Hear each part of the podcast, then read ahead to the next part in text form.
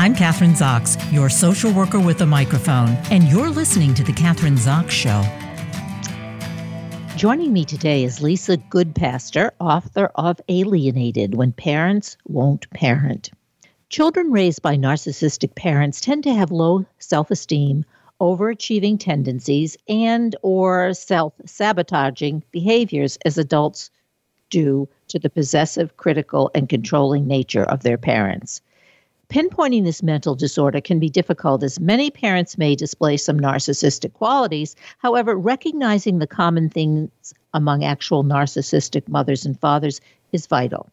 Lisa Goodpaster, parental alienation survivor and childhood trauma educator, can speak on how to identify a narcissistic parent and the detrimental effects they have on their children. She's the founder of the Stephood Project, a social awareness campaign addressing parental alienation and the danger of not co parenting our kids.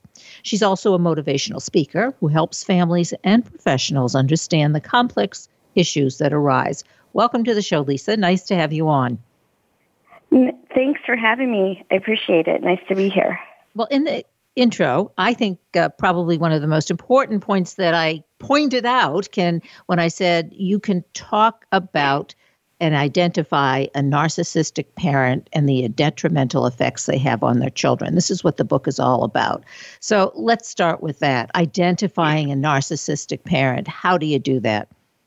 Uh, well, from a child's perspective, it's obviously very uh, hard because you don't have the life experience. However, uh, it could feel uh, when you're a kid to a teen, an adult, it can feel like you have a very controlling and critical parent.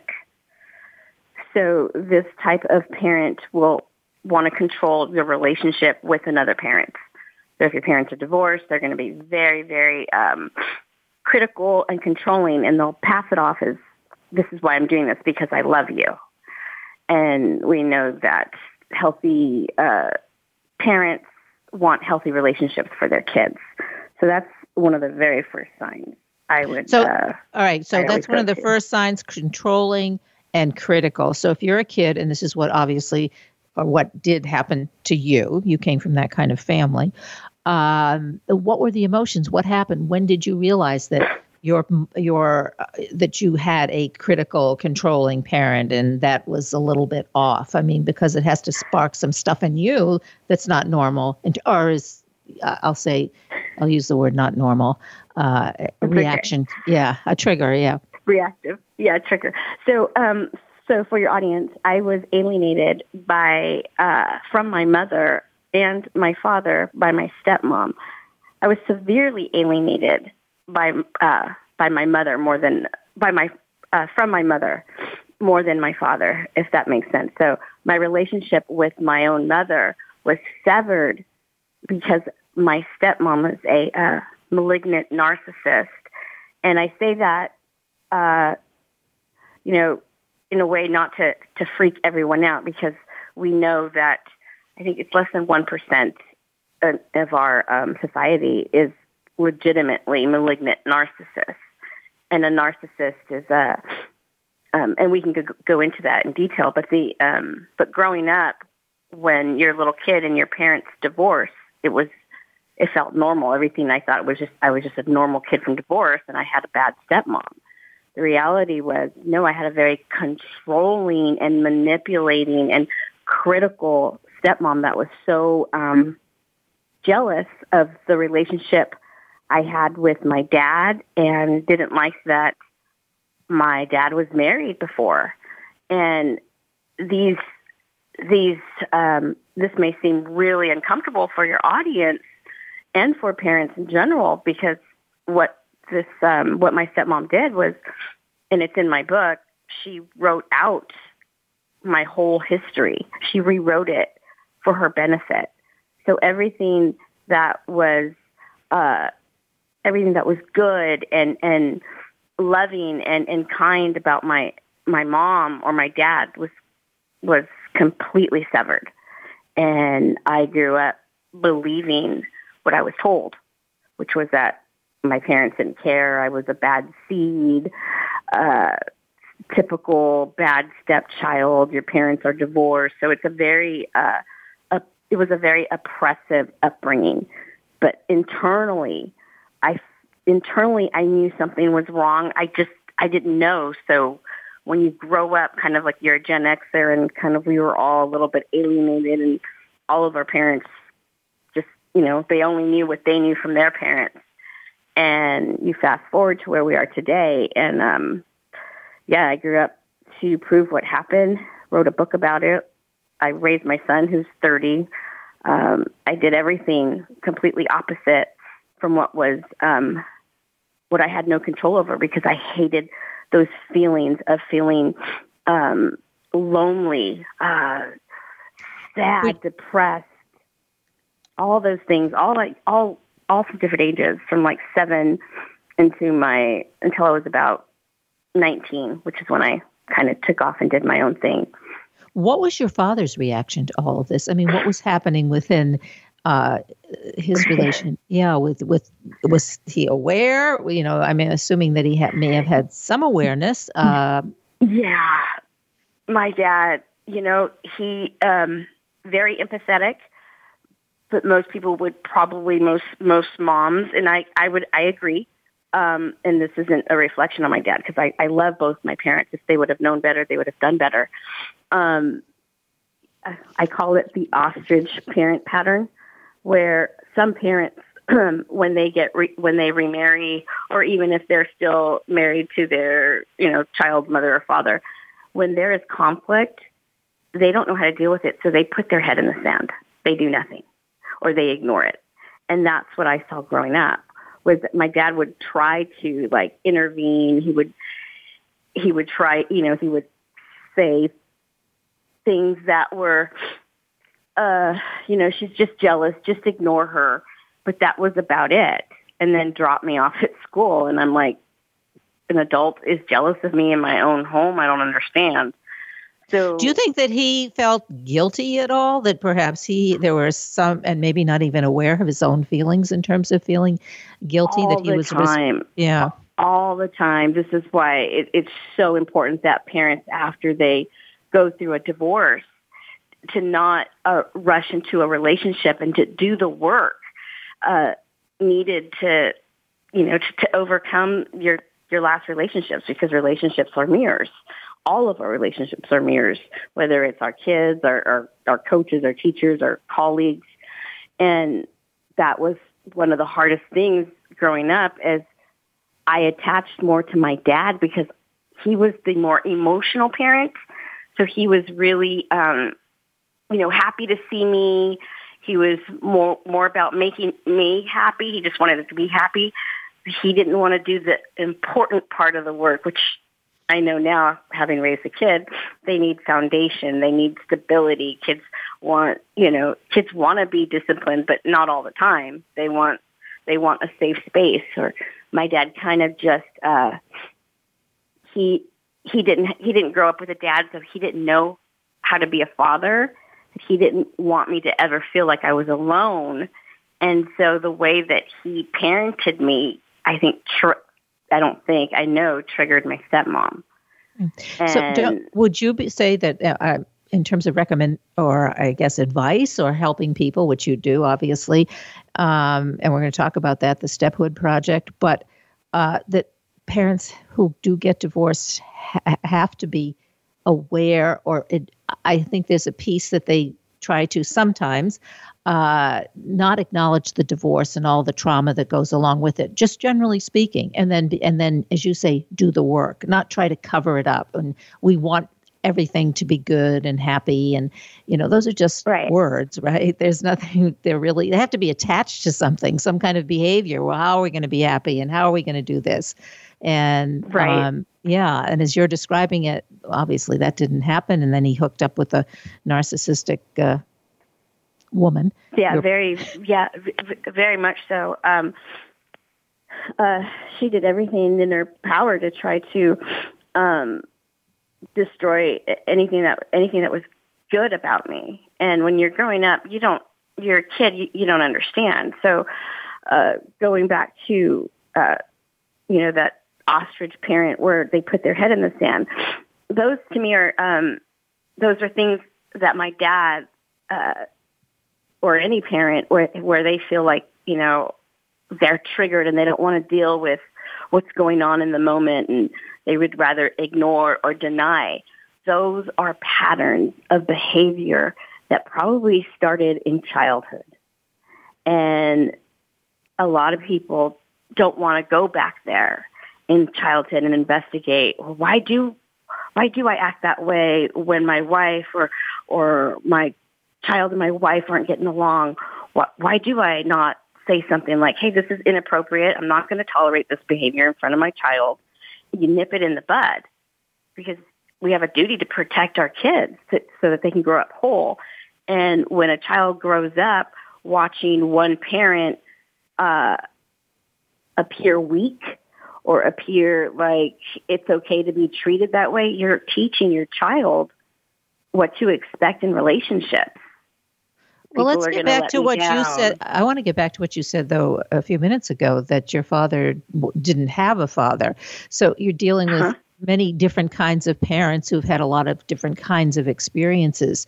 And uh, what does one do if your father, and I'm going to use, I don't want to use the word weak, but really isn't prepared to, for parenthood, let's say, very, and then he marries this kind of, a, and also then marries this kind of a woman, narcissistic.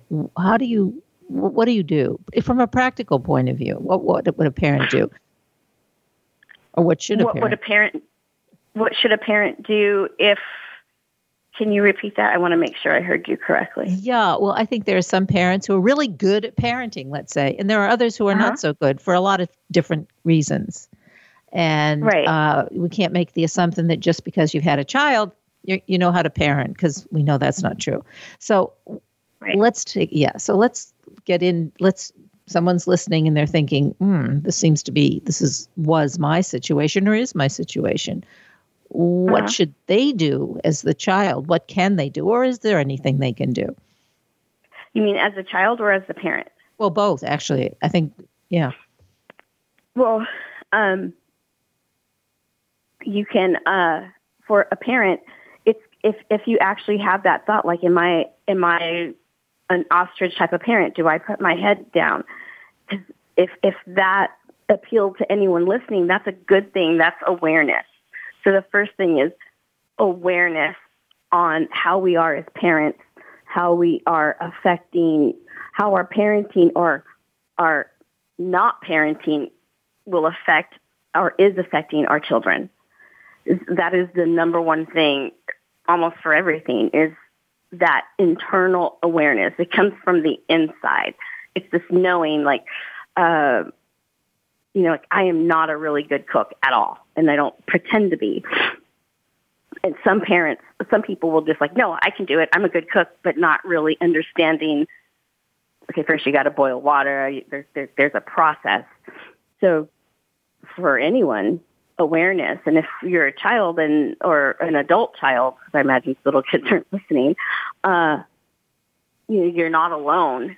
Uh, I think that this is all part of this generational uh, cycles of, of trauma that just continues to go from generation to generation. And now we have um, a lot more tools and understanding um, what this what negative parenting, whether it's intentional or not, has on our on our children growing up. Because what goes into the mind also goes into the body, and sometimes even a parent that isn't around and that child needs uh, their mom or dad, that's traumatic when you can't uh, contact your your mom or your dad. These things um, these things will develop in um, behavioral uh, issues, reactive issues. A lot of kids will feel angry and they won't understand why.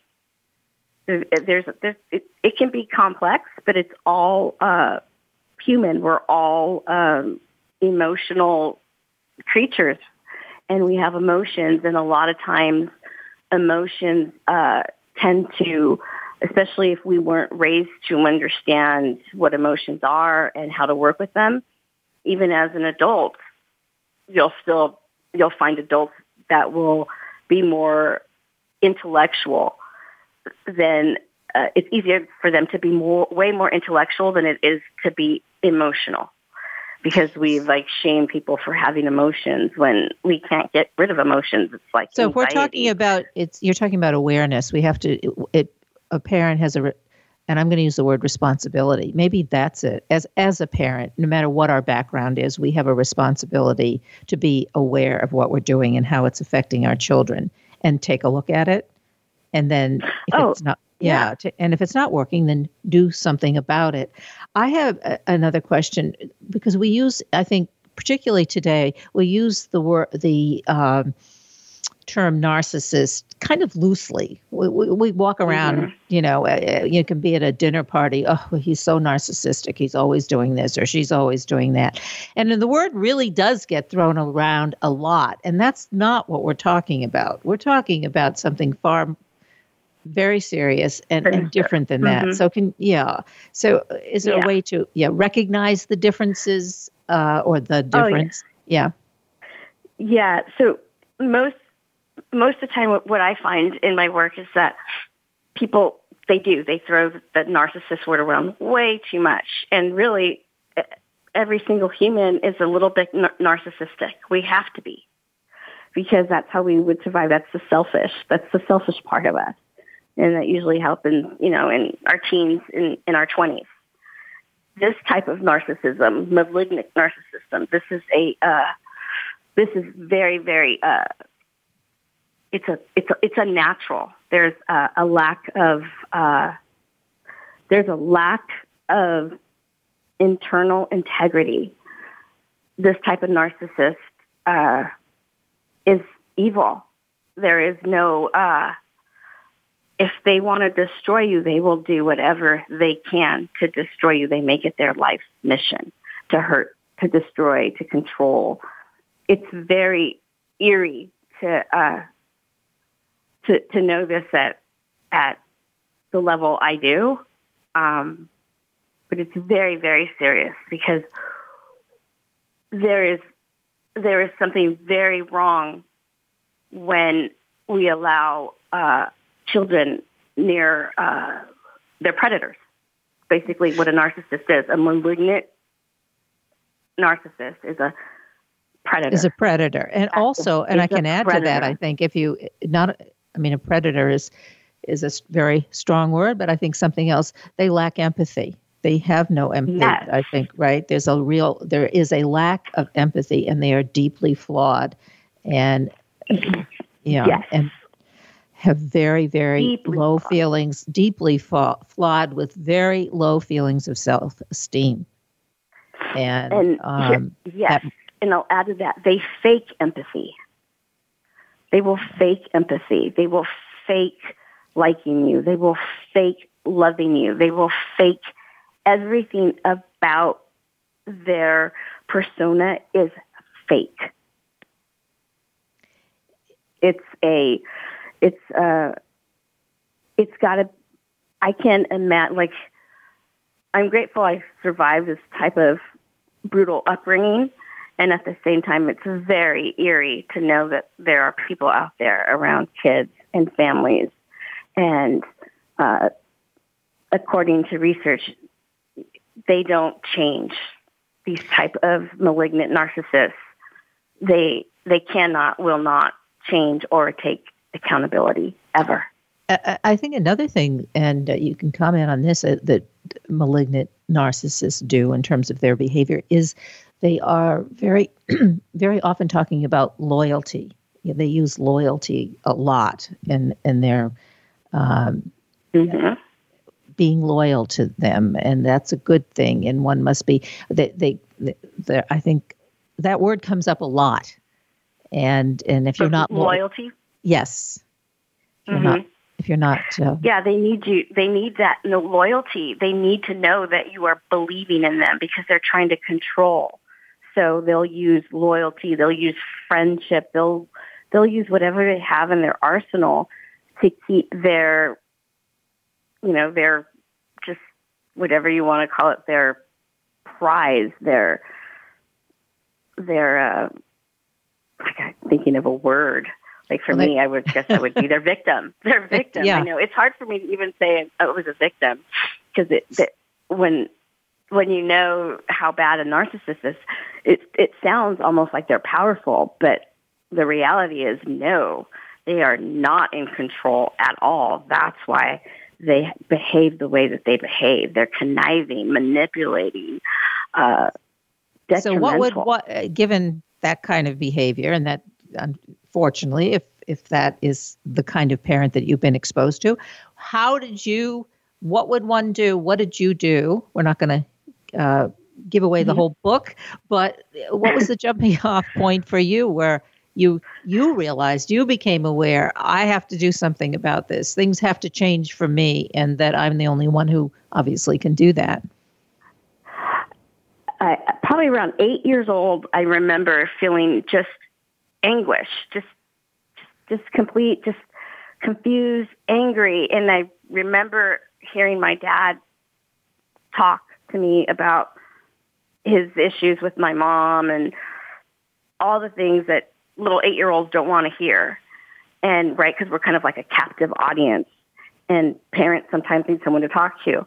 And I remember feeling internally, I am never, ever going to get divorced or do this to my kids.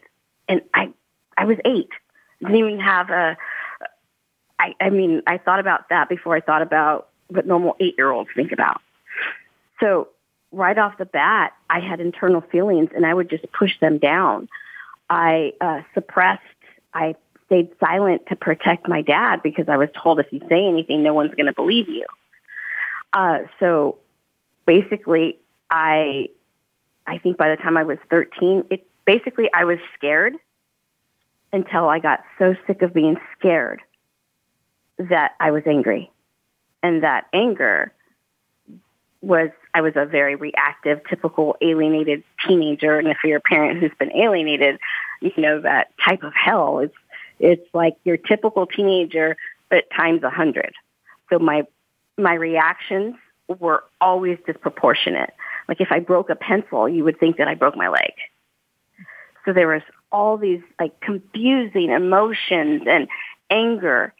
And then, um, I grew up and I, I got pregnant, got married, and I got the hell away and that was the first escape. But to fast forward, um, I remembered where my stepmom kept the script that brainwashed me away from my my mom and uh, my dad in a way, but I was more severely alienated from my mom. And I remembered it, and uh, I asked my dad to bring it to me, and it had been in her nightstand for 27 years. So the in my book, the first chapter is everything. It's everything that my stepmom wrote, all the lies along with the truth, and it just shows how sick and twisted and delusional um, a malignant narcissist is. Can we fast forward now? Well, can we fast forward uh-huh. to? Well, we'll kind of Let's leave go. everybody hanging with that uh-huh. one. um, yeah. What yeah, you, you're the founder of the Stephood Project. So when did that come about? How did it come about? And what are you? And obviously, what kind of work are you doing? So um, the, the Stephood Project is an awareness project that is bringing um, awareness to uh, parents who um, don't co-parent. Because my thing was that my parents never they couldn't co-parent and had they co-parented and set more of a healthy foundation, they would have protected me from my stepmom. Cause, and so essentially that's what I did for my son was that, um, he had a positive relationship with me and his dad and he grew up with two step parents, his stepmom and his stepdad. And, um, both his dad and I parented. We didn't allow, um, divorce drama to interfere with what was best for our son. Uh, so um, that's what I did. And um, the Stephood Project, again, is bringing awareness on the importance of not co-parenting and what goes on for kids in our mind and body and how that that can that can be very detrimental. Uh, and with that, I also wrote the book Alienated When Parents Won't Parent. And I took what was horrible that happened to me so that um, it doesn't happen for any other kids and families so they can understand. So all parents that are thinking of getting a divorce understand uh, the the hell that your kids will go through if you guys don't co-parent. Get divorced, yes, but keep your child's attachment and foundation uh, intact, and that can be done. And obviously, it can be done. You you're here to tell us your story, and it you, you're doing it. Um, and obviously, you've done that with your son. You said he's 30 years old, so I'm assuming that uh-huh. if he if he were on the show, he would be we would be talking with him as well, and he would I would assume validate a lot of what you're saying. Absolutely, he just uh, I was reading his Christmas card actually, and um, he he uh, it's very touching. He he didn't know until this didn't happen. He didn't realize I this he didn't realize what had happened or myself until he was 24 years old. So it was really hard for him to see me kind of unravel like I did because it was kind of like a big, I call it a mine F. And you find out, wait, half, half my life was all based on lies.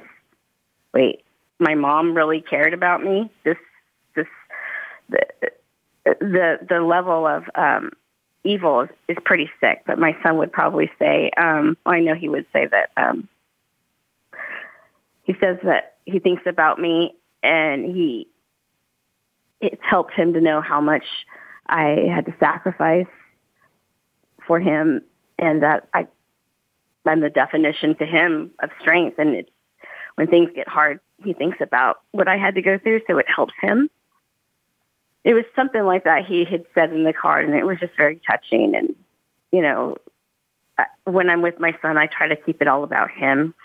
Uh, well, you're the you're the good mom. You're the good mom that you, that's obviously that you didn't have for yourself. Default, you know, I hate to I, cut you off, but we only have a minute left, so I want people uh-huh. to read the book and hear your whole story.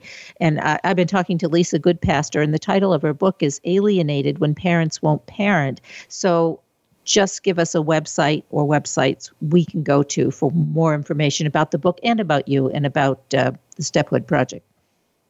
So you can find me at the stephoodproject.org.